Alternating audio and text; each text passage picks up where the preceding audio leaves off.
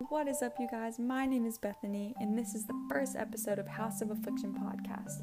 Really, this is just going to be a short overview or trailer, if you will, of kind of what the goal is behind it. So let's just go ahead and get started in 2 Corinthians 1 3 through 4.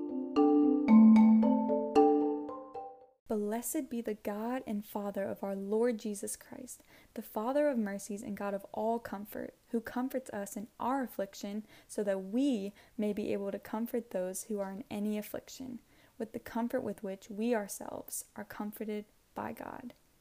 Y'all, this, this is the mission statement behind this podcast to simply look at what God has brought us through in our own lives or what He is bringing us through and be able to use that to encourage those around us. So, what's the goal? To talk about the hard stuff, you know, the things that have happened in our lives, the things that are still happening, and even the fears of what could happen. And how do we do that? Y'all, we just share stories. We talk to other people. We share our testimonies. And why would we do that? To see how the Lord has or how He's going to turn it for good.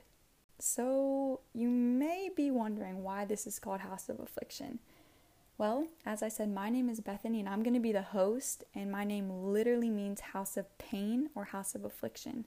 And I remember the first time that I heard this and I was kind of disappointed, you know, I was I was just wondering, wow, that's depressing. but, you know, I looked a little deeper and I just found that Bethany means a place of safety, refuge, comfort. And y'all, the reality is that every single human being, whether we want to admit it or not, we're all broken. Yet, there's this reality that we all long for deep connection. So that lies the question, how do we connect? How do we how do we go deep with people? Well, we talk. And for some reason, this has become such an abnormal thing to do to talk to people. You know, we have all these excuses as to why we don't have time to talk. And you know, that's kind of my goal, my hope. The vision behind this is to encourage anyone who listens to this to be bold, to connect with the community that God has placed in front of you because exactly where you are is exactly where you're supposed to be.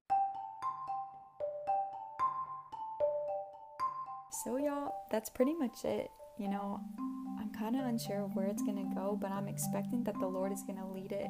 And I'm so excited. So, I would love it if you join me in that excitement. If you become just as expectant that God is going to show up and He's going to work in us and through us and bring us the right people to talk to and the right people to listen to.